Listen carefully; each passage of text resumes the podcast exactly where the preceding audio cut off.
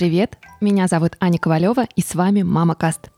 Совсем недавно у меня родился первый ребенок, мой сын Марк. И я поняла, что я молодая мать, которая ничего не знает о воспитании детей, но при этом очень хочет сохранить активную жизненную позицию, как это было у меня до беременности.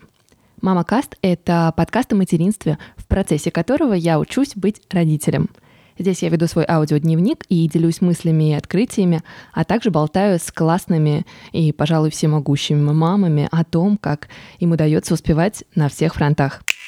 И сегодня у меня в гостях Таня Либерман, известный блогер и предприниматель. Таня – владелица и основательница бренда украшений Jerusalem Bazaar и цветочного бизнеса Flowers Lovers. И самое главное, Таня – мама четверых детей – уже два года Таня живет в Израиле, в Тель-Авиве и управляет бизнесом в России удаленно.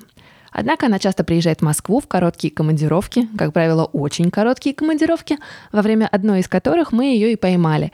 Этот подкаст мы записываем в магазине слэш-офисе Jerusalem Базар на проспекте Мира. За личной жизнью и профессиональными успехами Тани давно следят тысячи девушек. Все началось со времен ЖЖ, а теперь Таня ведет успешный блог в Инстаграме, который любят мамы и не только мамы по всему миру. Если честно, для меня Таня какая-то космическая девушка.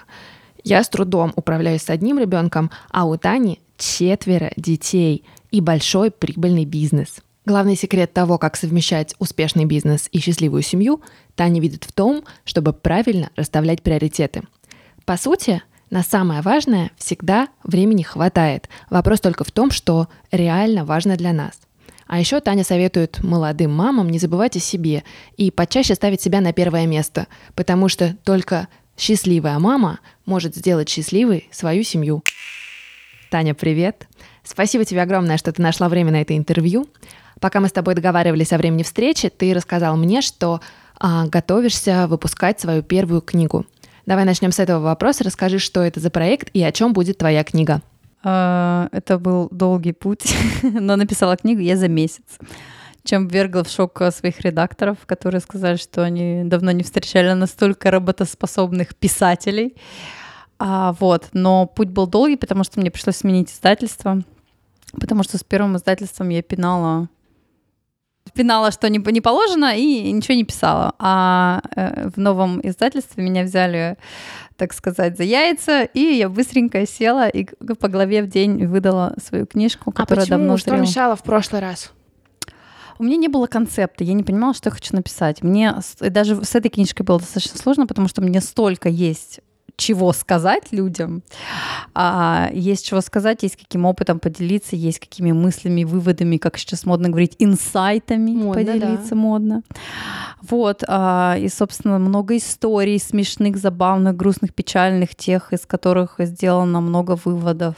А, вот этот накопленный весь багаж, а, как мне кажется, нескромно, крайне полезный для тех, кто хочет пройтись по этому пути. Вот, и э, все это собрать в книгу было достаточно сложно, потому что это как, когда у тебя полный э, холодильник продуктов, а ты хочешь сделать какое-то одно блюдо, но ты же не будешь все туда пихать. А придумать, какое конкретно блюдо из этого сделать, достаточно сложно, нужна помощь. Ну, то есть в издательстве, э, в издательстве тебе дали рецепт? Можно сказать, да, таки, да, рецепт, э, ингредиенты у меня были, и, собственно, я их сложила в вот, этот, вот это прекрасное блюдо, которое выйдет в ноябре. Надеюсь, что оно всем придется по вкусу. А о чем это? Это твоя жизнь, какие-то истории? Или это... Это э, нам, э, нам, когда я говорю нам, я имею в виду Jerusalem Базар, нам исполняется 10 лет в этом году. Мы будем праздновать это широкими э, всенародными гуляниями в ноябре. Красиво. А, так как э, в 2009 году в ноябре состоялся наш первый мини-базар. Об этом тоже есть целая глава в книге.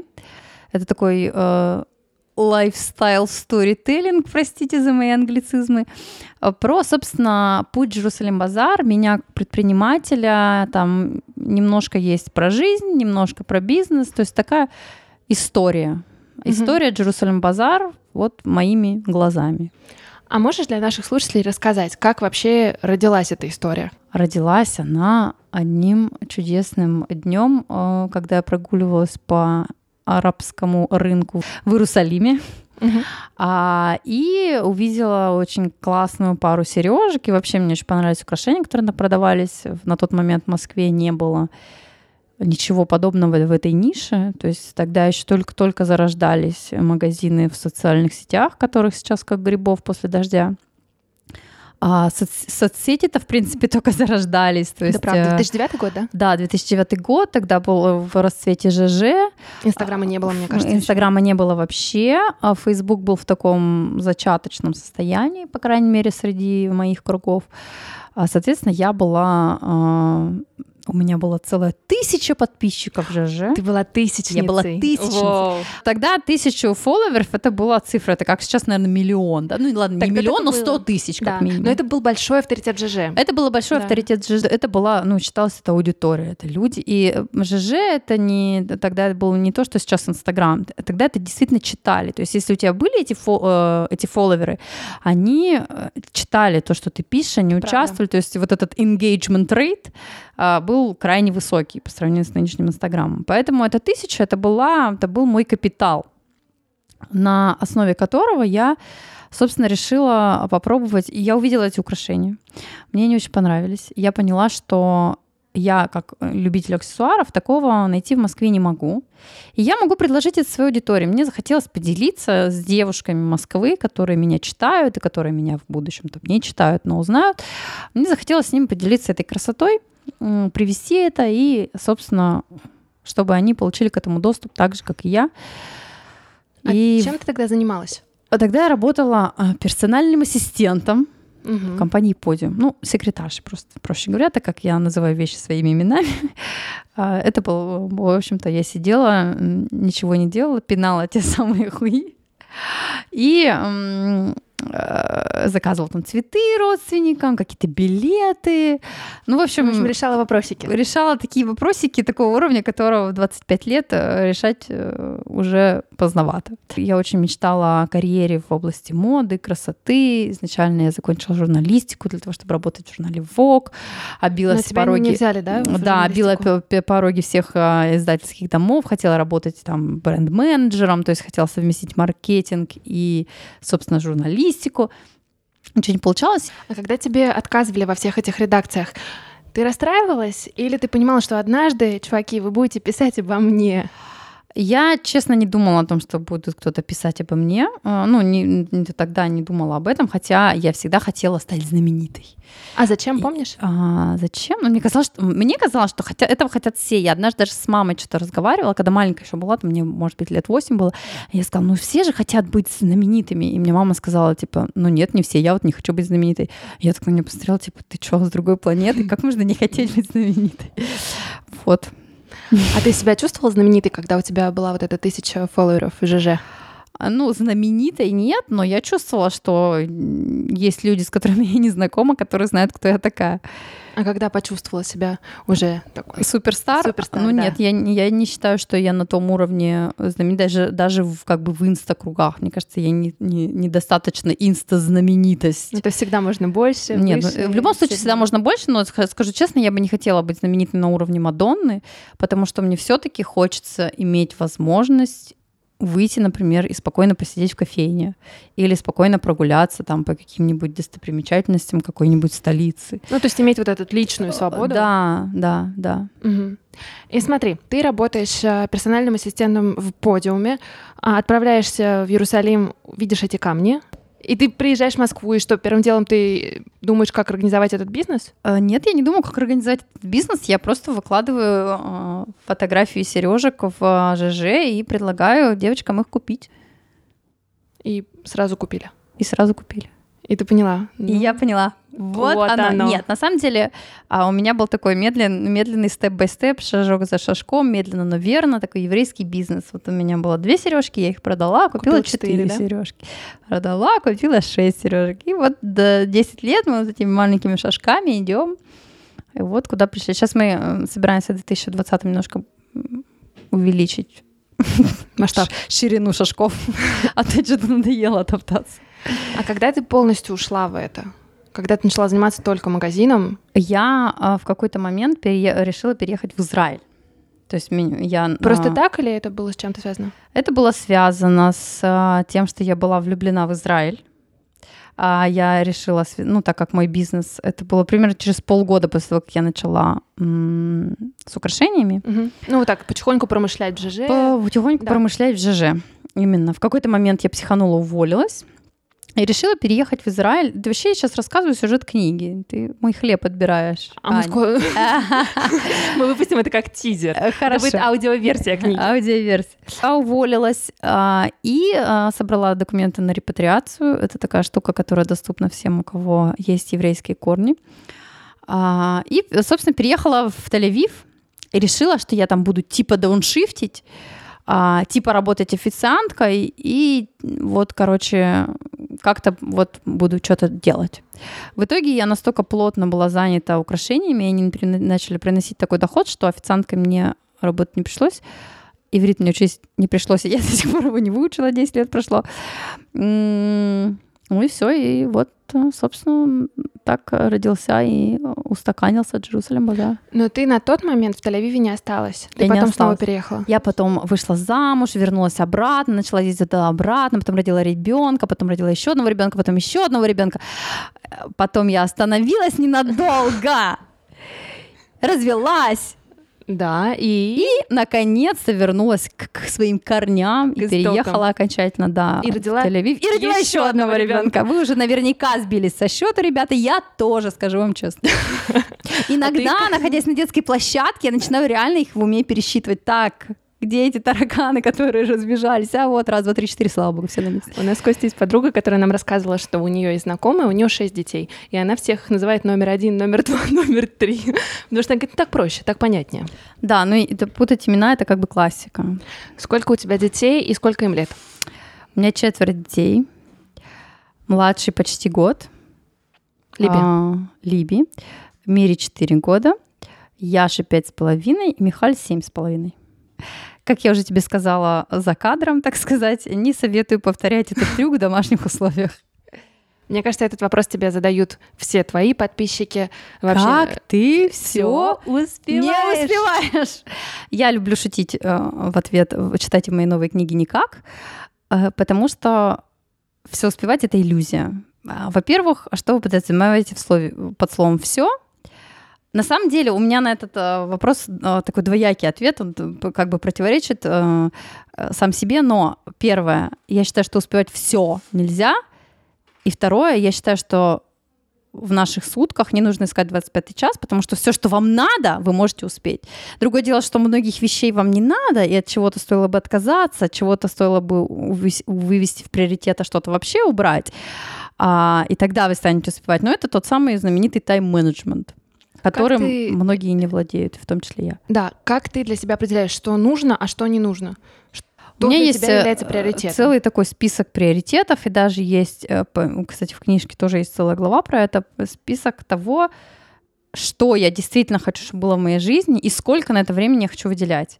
При этом я понимаю, что не всегда следую этому списку, и что э, прокрастинация в виде Инстаграма и пролистывание рекомендованного занимает у меня все то время, которое я могла потратить на вот то, что я вот не успела. Вот тот самый подкаст, который я с тобой переносила пять раз. Да, и, мы долго готовились и, к этой записи. Да, и миллион других вещей, которые я бы прекрасно успела, если бы я не откладывала это там куда-то дальше. Поэтому я не считаю, что мало времени, я считаю, что мало организованности у всех у нас. Ну и все равно вот всем, кто слушает, очень интересно, как возможно вообще в принципе сочетать? Э, во-первых, это трудоспособность, работоспособность. Откуда идет желание работать? От того, что тебе нравится твоя работа, тебе нравится то, чем ты занимаешься я не думаю, что я была настолько трудоспособной в том, что мне не нравится. Я даже это как бы знаю, насколько я начинаю вот именно откладывать в долгий ящик то, что мне не нравится делать, даже в, ну, какие-то части своей работы. А, поэтому вот мне очень хотелось написать книгу. Я села, я написала за месяц. Угу. Мне там а, очень... А, извини, пожалуйста, а не писала раньше, потому что не было достаточно мотивации и просто не хотелось? Ну, тут такой скользковатый момент. Или, а... может, время не пришло? Ну, не то, что время не пришло. У меня реально не было концепта. И, ну, и, кстати, да, это не было, почему я написала книгу так быстро и так именно в этот период времени, потому что мне принципиально было написать ее к десятилетию бренда, Мгм. чтобы она вышла в ноябре 2019 года. То есть лучшее вдохновение это То дедлайн. есть, да, если бы э, э, мне не, не принципиально было, то, может быть, я бы сейчас еще писала, дописывала, переписывала, ну, как, лет 10. как мои божественные редакторы сказали мне, Таня, а, книга уже родилась. И ты можешь сейчас говорить, я просто говорю, вот, тут не, не успеваю, вот тут можно было получше, а тут вот еще что-то, а тут еще что-то. И говорят, не нужно м, городить огород. Ты еще напишешь еще три книги, и вот оставь все вот эти свои огороды для этих следующих книг. А эта книга уже родилась, мы ее сейчас приведем в божеский вид, э, украсим, и все будет круто. А тебе процесс написания понравился? Ну, меня немножко напрягал дедлайн, скажу честно. Это дедлайн, но по понятным причинам она должна быть написана не в ноябре, чтобы успеть то, все, 5 10 И мне Да, очевидно. редактор сказала в конце июля, эта книжка должна быть готова. Я опередила дедлайн, кстати. Но не- неважно. А, Что мне, меня напрягало только то, что я немножко была в а, таком кипише, и мне хотелось немножко более расслабленно писать и смаковать этот процесс, потому что это прикольно, я это люблю, у меня образование журналиста, я всегда дружила со словом, мне всегда нравилось писать, и именно поэтому я в ЖЖ, собственно, набрала столько фолловеров и сейчас в Инстаграме, Ам, потому что, ну, мне нравится писать, и мне не хватило вот этого немножко вот получить удовольствие от этого процесса. Я понимаю, что ты имеешь в виду, когда ты говоришь, что тебе нравится писать, мне тоже нравится писать. Но как молодая мать я хочу тебя спросить, потому что когда я а, сажусь и думаю, вот я сейчас буду писать, и вот я, значит, а, наливаю себе чай, а, сажусь у окна, ну знаешь, вот эта вот картина, Ну, я это- писательница, это, да? не, невероятно важно, обстановка. Мы, кстати, это тоже с редактором, с моей Ниной обсуждали, что для нее невероятно важно вот быть именно там на даче вот с определенной кружкой чая. Да, У меня я тоже на даче с У определенной меня тоже чая. родился определенный ритуал. Я отводила своего эм, старшего, блин, единственного сына, среднего ребенка, э, разводила всех по летним лагерям. Его отводила последним, потому что это самая дальняя точка была. Это было типа 8-20 утра, и там была рядом такая очень модная, классная кафешка. Я приходила в свой многоразовый стаканчик, э, Ага. брала э, э, апельсиновый свежевыжатый сок с большим количеством льда и садилась, там такие гамаки есть, не гамаки, а эти шезлонги. Мгм. И вот там писала до часу дня, а, пока он э, не освобождался, я его забирала. А Либи где в это время была? Либи в это время была с моей мамой. С А. Либи ничего писать невозможно, потому что э, она очень любит компьютер и начинает по нему бить руками. Вот в этом и был мой вопрос, потому что мой сын а, ра- рано понял прелести телевизора и компьютера, и это то, что его реально интересует в 4 месяца. М. И это невозможно, мне Послушай, ну кажется. ты не можешь, э, это, это вопрос про э, качественное времяпрепровождение в, тех, э, в той деятельности, которая для тебя в данную минуту приоритетна. То есть ты либо выбираешь, что ты работаешь, либо ты выбираешь, что ты с сыном. Мгм. или с дочкой, с ребенком. Невозможно, типа, вот эта вот картинка про то, как ты помешиваешь борщ, а, значит, одной рукой, другой пишешь гениальный роман, третий ты там а, ласкаешь головку своего сына и говоришь, там, сейчас я тебе наклею пластырь с а, Спайдерменом, чтобы Да, тебе все вместе было классно. ему картину в садик. Да, и одновременно ты, значит, еще горячая любовница для своего мужа в кружевном белье. Ну, не Так работает нельзя, да? так. Нет. Жаль. Нужно немножко все эти вот кружевное белье а, сделать в один период времени, борщ в другой период времени, а, а, значит, пластырь в третий период времени. Соответственно, в какой-то момент у тебя освободится от это время для книжки, и ты должна без зазрения совести отдаться ему и насладиться им. Как вы с мужем разделяете обязанности по детям? Я, э, ты вот правильно сформулировала, разделяете, потому что меня больше всего убивает, когда спрашивают, а муж с детьми помогает? Блин, что значит помогает? В общем, у меня не очень стандартная ситуация, потому что я не живу с отцом своих троих детей, я живу с отцом своего одного ребенка, а, а трое остальных не от того, с кем я живу. И, короче, дело такое, что при этом, а, опять же, я тоже не разделяю детей. Я считаю, что все дети его, уж живешь с ними, будь добр. Поэтому равноправие наше все. И вот эта вот история про то, что ой, он работает, меня не устраивает. Я тоже работаю, все обязанности разделяются. А а если вообще вы живете с отцом, то вопрос такой вообще, что значит помогает? 50 на 50 родительство это как бы его сперматозоид и твоя согласна. яйцеклетка. Это как бы 50-50. Мгм. Поэтому все эти истории, что вот я с детьми, а он мне помогает в выходные, побудет с ними часик, меня это не, все не устраивает. А он Изначально- всех четверых растит как своих. Да. Ну это классно. Да. Молодец. Вообще классный.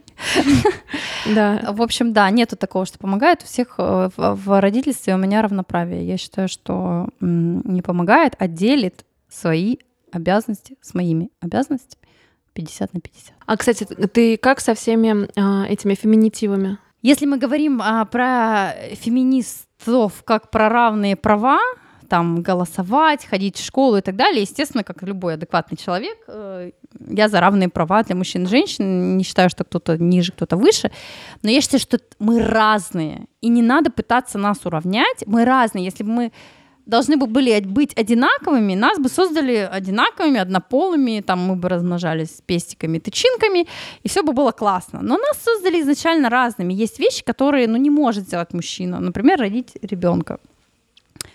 При этом он может все остальное. Ха-ха-ха.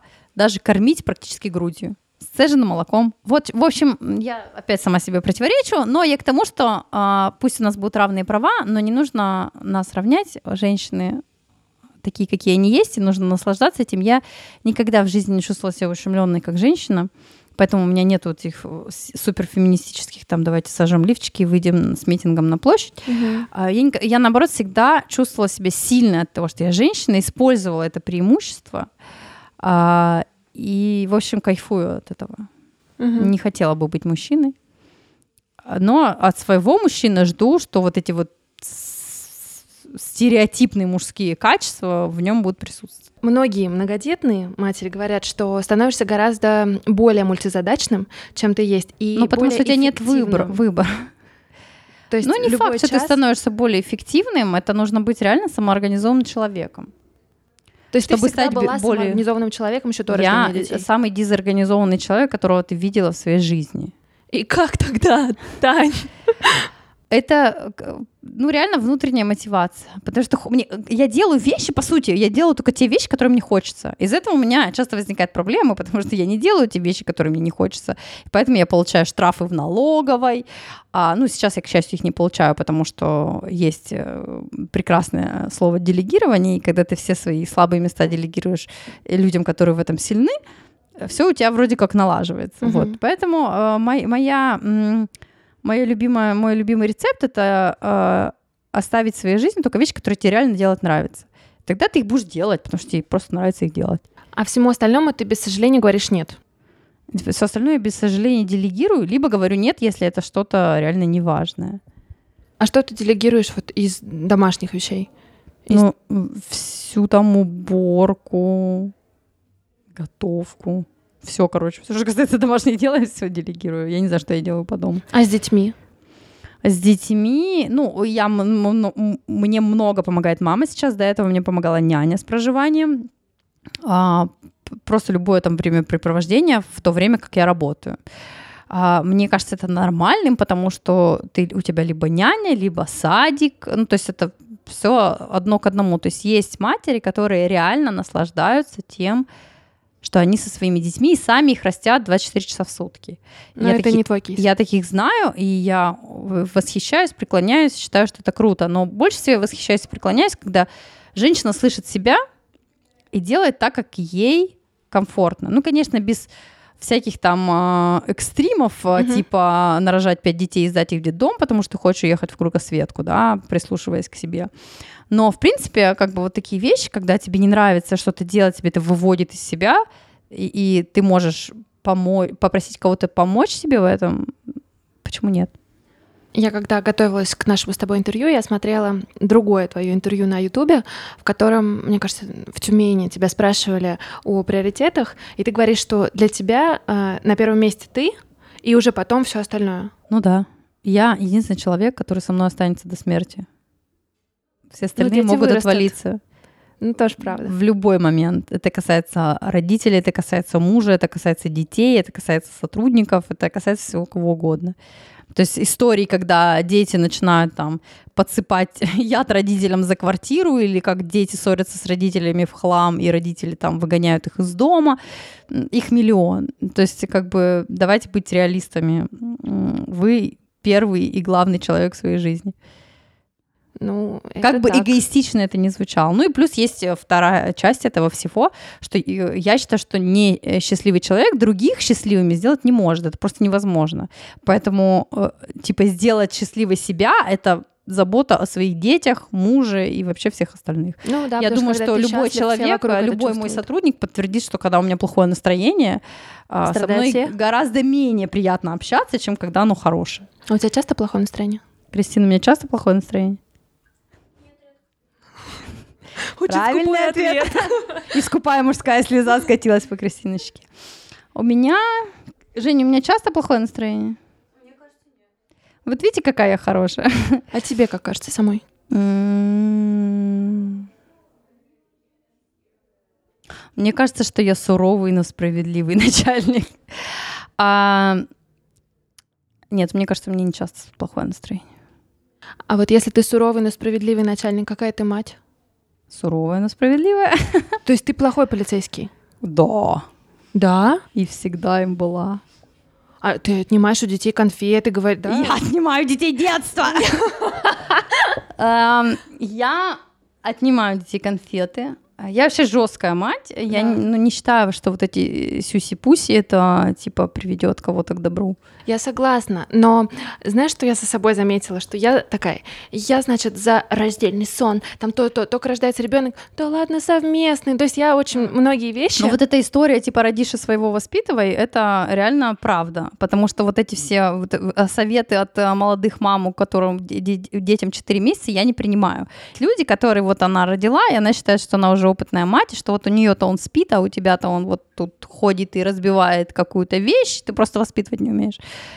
А тебе вот. вообще часто дают советы? У тебя ж- Просто, мне кажется, у тебя так много детей. Мне бесполезно давать советы, мне даже так свекровь не дает советов, понимаете?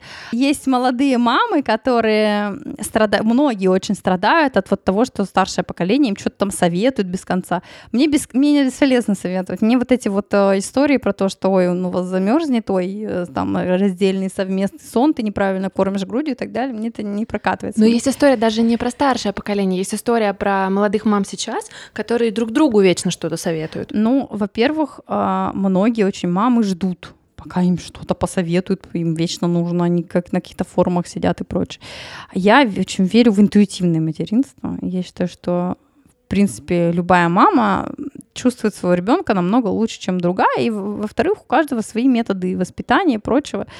Я даже сама себя, кстати, ловлю иногда на мысли, что я иду а, по Тель-Авиву, и там я, значит, едет ребенок в коляске, на него светит солнце, на нем не панамки, ничего, он весь сидит красный, разморенный, и мне хочется сказать, ему жарко, там прикройте его, господи, дайте ему попить.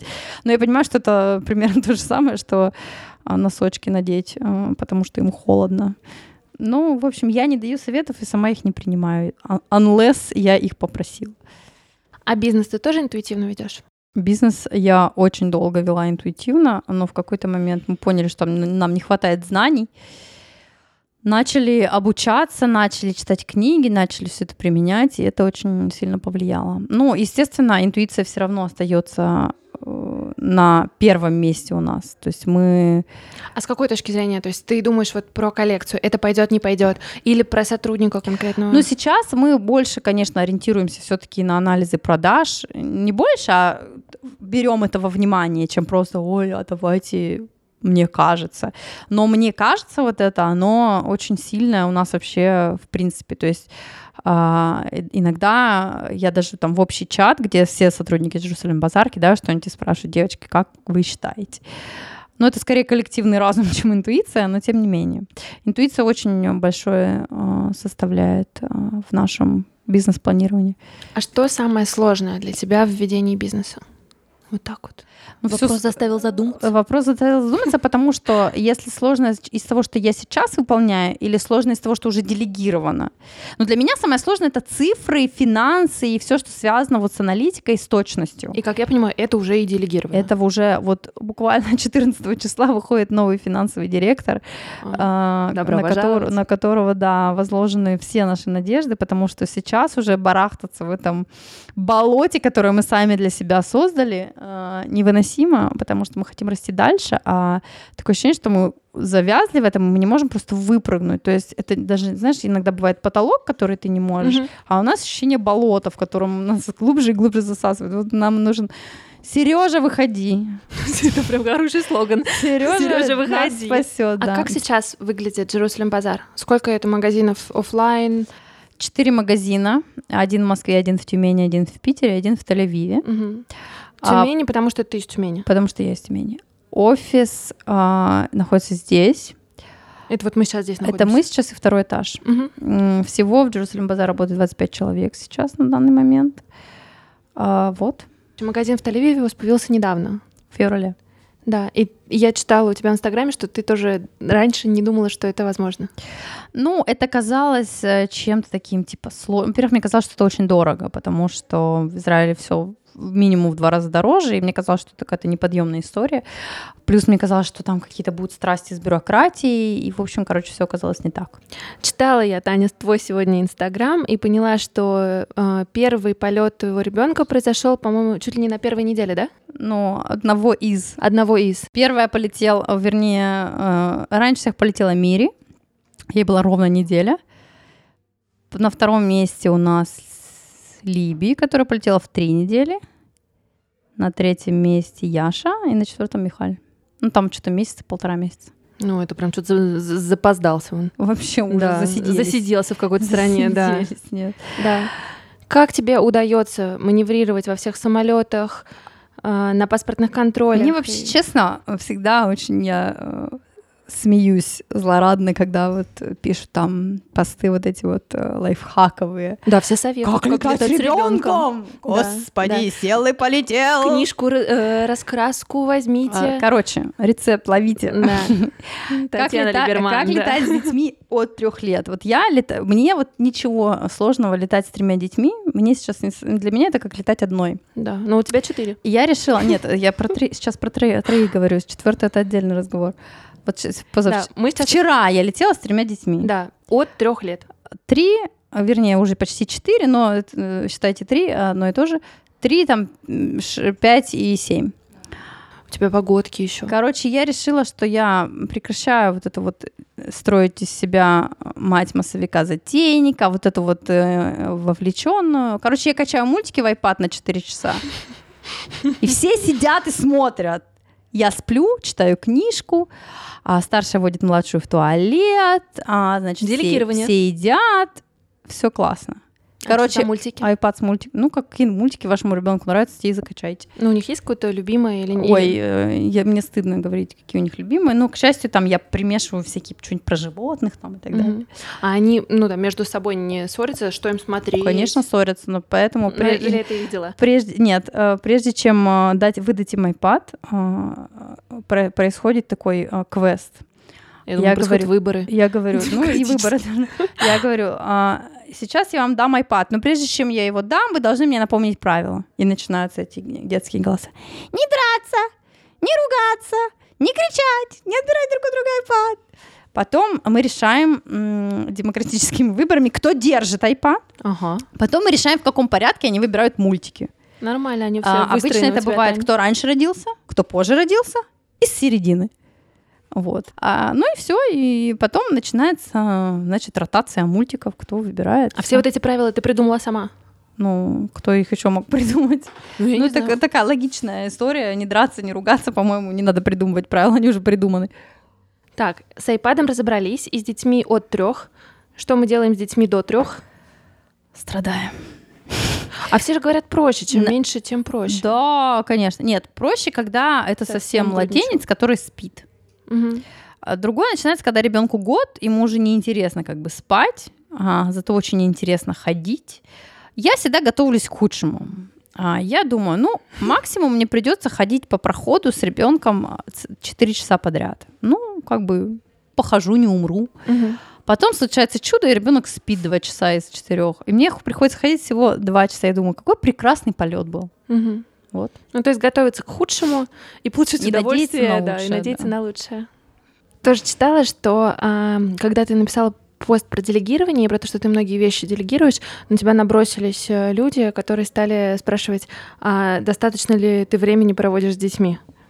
И после этого у тебя был еще один пост, в котором ты ставишь хэштег «достаточно хорошая мать». А, у меня был вопрос, задаешь ли ты себе этот вопрос сама?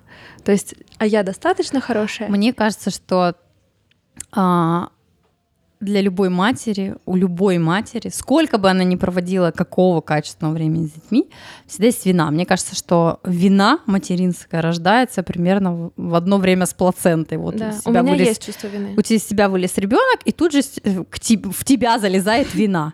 Вместо. И да, она вот, собственно, рождается в тот же день и как бы тебя преследует, что бы ты ни делала. Но э, самая неприятная вещь в этом чувстве вины, что она как раз тебя отдаляет от ребенка, а не приближает к нему.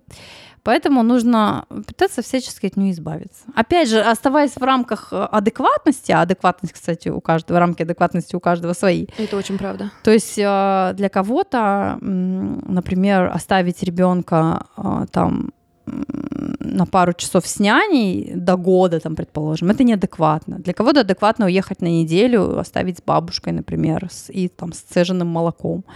И у каждого эти рамки свои, и пока тебе с этим комфортно, как бы... Можешь раскрыть мысль, что ты имеешь в виду, что чувство вины отдаляет от твоего ребенка? Ну, потому что оно разъедает тебя изнутри, и э, это неприятное чувство, и оно э, связано с твоим ребенком. То есть и тебя с ребенком, ребенка с тобой в идеале должны связывать только всякие нежные, теплые чувства, ощущения и так далее.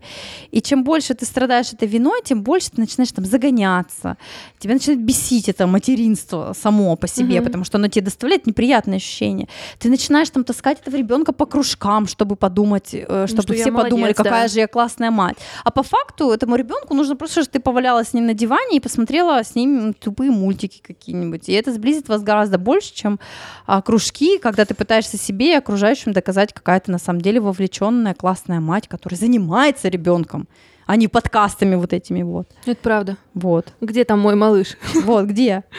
Он с С кем ты его там оставила? Нормально им вдвоем хорошо. А ты знаешь, что ребенку никто не заменит мать. Это правда. Это правда, кстати. Это точно. Но Да. хорошая новость в Да. том, что ему нужна не только мать, ему люди нужен вокруг. отец, бабушки, Правда. дедушки, братья и еда. сестры. Вот. У моего еда. Если есть еда, неважно, кто кормит. Вот. Он просто хороший малыш, который... Он как собачка привыкает к тому, кто его кормит. Абсолютно так. Знаешь, что самое забавное? Я Все нормально, звук. да. Когда ты отсутствовала целый день и возвращаешься, он никогда на тебя не смотрит. Он смотрит на еду. Сегодня думали еще с подружками, разговаривали и обсуждали всякие материнские бзики. А, Выяснилось, что, например, одна моя а, подруга, она стала мега следить за чистотой, когда у нее появились дети. Это не мой кейс, но другая, Не кейс любой израильской мамы. да, там все можно на полу. И... Там, да, желательно. У тебя как? Вот есть какие-то твои собственные? Я израильская мама. Все, все можно. Мои дети лижут пол, и все здоровы, никто не болеет. Ну, То есть занятая давайте- мама это мама, которая не парит. Давайте посмотрим правде в глаза. Никто еще не умер от окурка.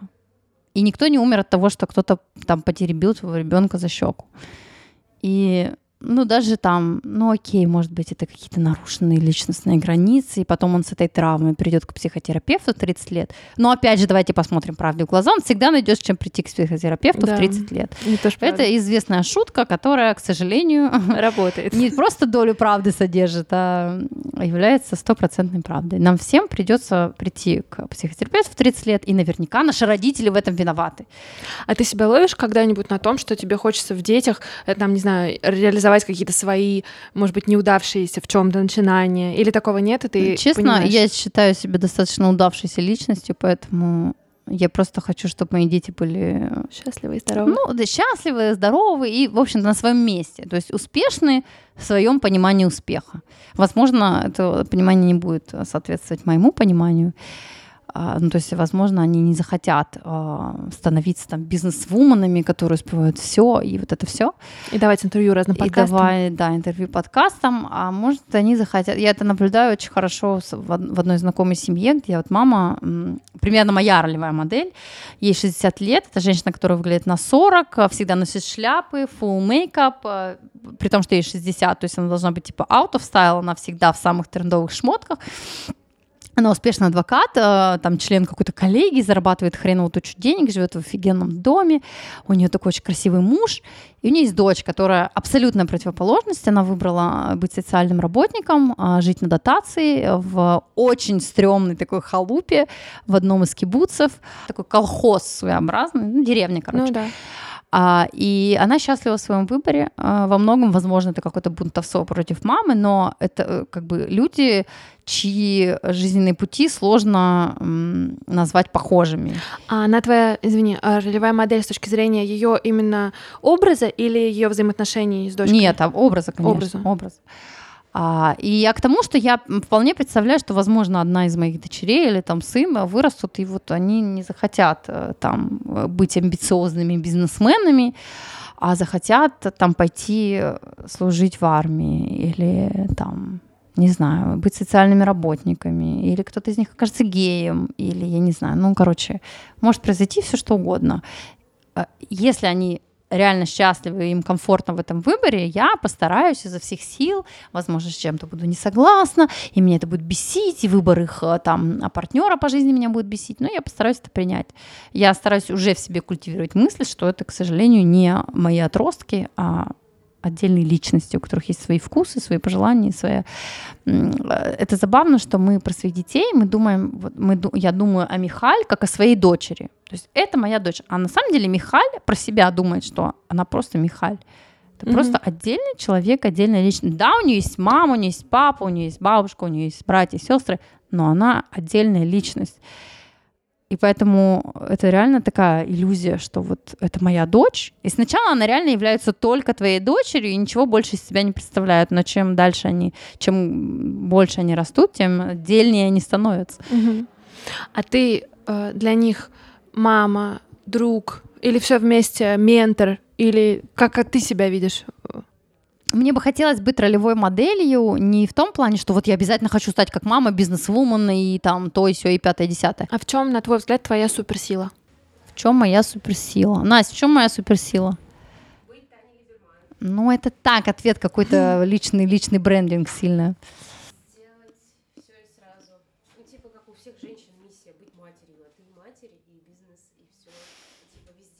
Матерь. Маховик я маховик времени.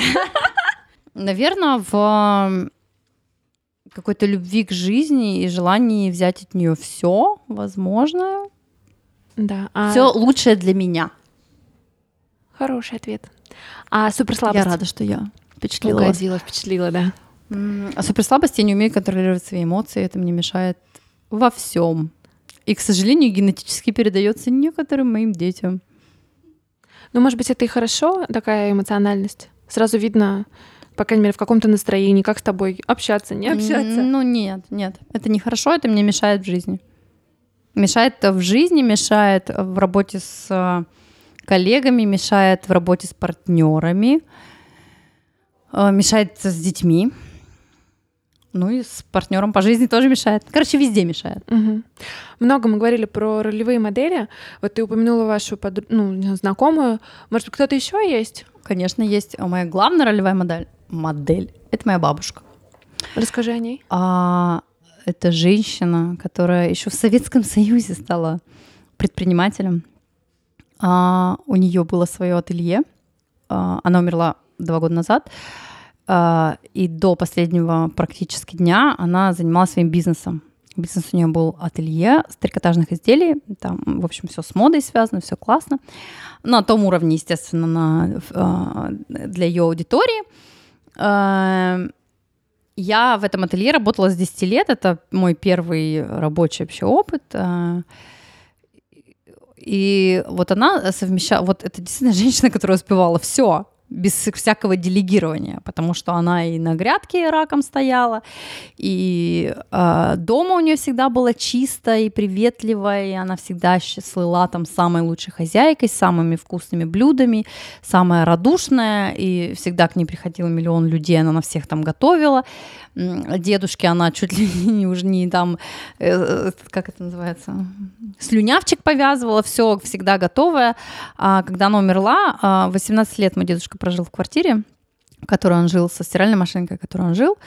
И мы приехали с сестрой, надо было что-то постирать. Мы сказали, дедушка, как включить стиральную машину? Он сказал, я не знаю. Он не знал, как включить стиральную машину, понимаете? А, насколько у него вообще была устроена жизнь. А, и, конечно, Но и помимо всего этого, она всегда была самой красивой, самой модной, всегда накрашенной, всегда со свежей стрижкой, свеже, свежепокрашенной, всегда на макияже.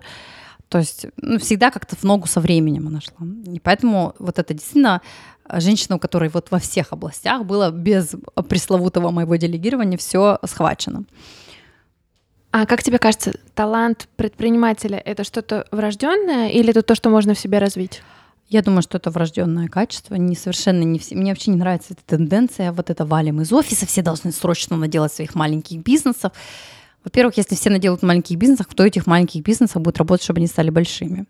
Во-вторых, а, не все люди а, могут быть предпринимателями. Не все люди могут иметь собственный бизнес.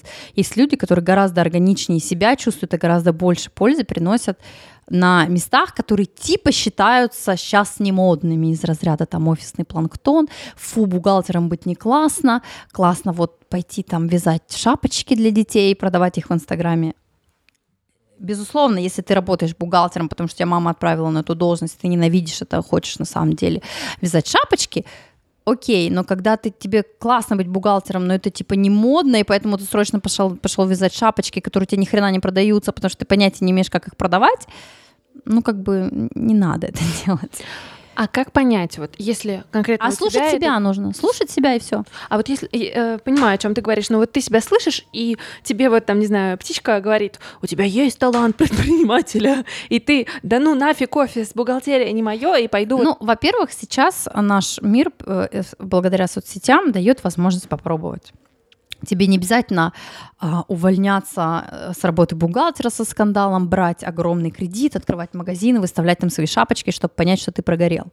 Ты можешь начать эти шапочки, так же, как я, будучи секретаршей, начала продавать сережечки, ты можешь начать продавать эти шапочки, сидя, э, делая бухгалтерскую работу в обеденный перерыв, выкладывая их в Инстаграм. И там тоже посмотришь, угу. получается у тебя или нет. А что ты поняла о себе, а, когда у тебя появились дети? И уже вот прорефлексировав вот этот, в принципе, большой опыт всех четырех, что нового ты о себе узнала, что ты точно не понимала от Ани Либерман до рождения всего, всей прекрасной футбольной команды? Мне кажется, я реально осталась тем же человеком, кем была. И это был мой главный объектив на материнство. Не, ну, как бы... Не то чтобы не меняться. Понятно, что ты меняешься, и твоя жизнь меняется, и меняется она в разные стороны, где-то в хорошую, где-то в хорошую. В хорошую она меняется. Можно не обязательно рожать футбольную команду. Можно ограничиться двумя-тремя там и возможно, вам будет полегче. А вот пару лет назад, если вернуться, ты могла представить, что ты будешь с собой вот в Тель-Авиве? К чему этот вопрос? Ты визуализируешь себя где-то через некоторое время? Или я верю, такая... я верю во все эти визуализации, аффирмации и прочее такое, но, честно говоря, не особо этим занимаюсь. А, у меня есть какие-то там мысли, мечты, естественно, и последнее время я реально там стала что-то записывать, визуализировать, но у меня никогда не было вот этой доски визуализации. Карты желаний нет? Карты желаний нет. Не потому, что я как-то скептически к этому отношусь, я наоборот во все это верю, в энергии, там, связывающие нас с космосом. Но а, у меня просто что-то руки до этого не доходили, честно скажу. А о чем ты мечтаешь вот сейчас? Чтобы дети выросли наконец. Я хочу, чтобы Джерусалим Базар стал круче, чем он есть сейчас. Хочу, чтобы он вырос. Хочу, чтобы у нас были суперконкурентные зарплаты, чтобы наши сотрудники получали больше денег, чем средние по рынку, чтобы у нас было супер качественное свое производство, чтобы был офигенный брендинг. То есть быть вообще на новом уровне и быть такой звездой-предпринимателем. То есть быть селебом не потому, что я блогер, который что-то там делает, быть селебом, потому что я реально с нуля выстроила охрененный бизнес. И сейчас он, к сожалению, пока не на таком уровне. То есть он, он уже, я сегодня стояла в магазине, смотрела вокруг, и это такое странное ощущение, когда начинаешь осознавать, что вот это ты создал реально с нуля, и вот все эти люди, они тут работают, и как бы знают ценности компании, миссию, там, стратегию, знают там экспертность свою повышает. И все эти, ну, как бы все это получилось просто потому, что я работала, я там мечтала и так далее. А, это странное ощущение, но я знаю, что э, мы пока далеко не на пределе, то есть мы пока едем на первой скорости. Хотелось бы разогнаться конкретно и достичь каких-то намного более серьезных высот. У нас есть на это потенциал, и вроде как есть даже инструменты. Что ты можешь посоветовать другим мамам или тем, кто когда-нибудь ими станет? Вот как вообще, не знаю, правильно подойти к этому вопросу? Я считаю, что не надо ничего советовать, все сами все знают. Если мне нужно что-то посоветовать, непременно нужно посоветовать, я посоветую следующее. Пожалуйста, ставьте себя всегда на первое место. Потому что несчастливая, недовольная, неудовлетворенная, несамореализованная мать не сможет сделать своего ребенка счастливым ни в данный момент, ни в последующий. Поэтому воспринимайте как воспринимайте свое личное счастье как э, инвестицию в своего ребенка, чтобы сделать его счастливым. Не только ребенка, кстати, а всех окружающих, мужа, ребенка, сотрудников.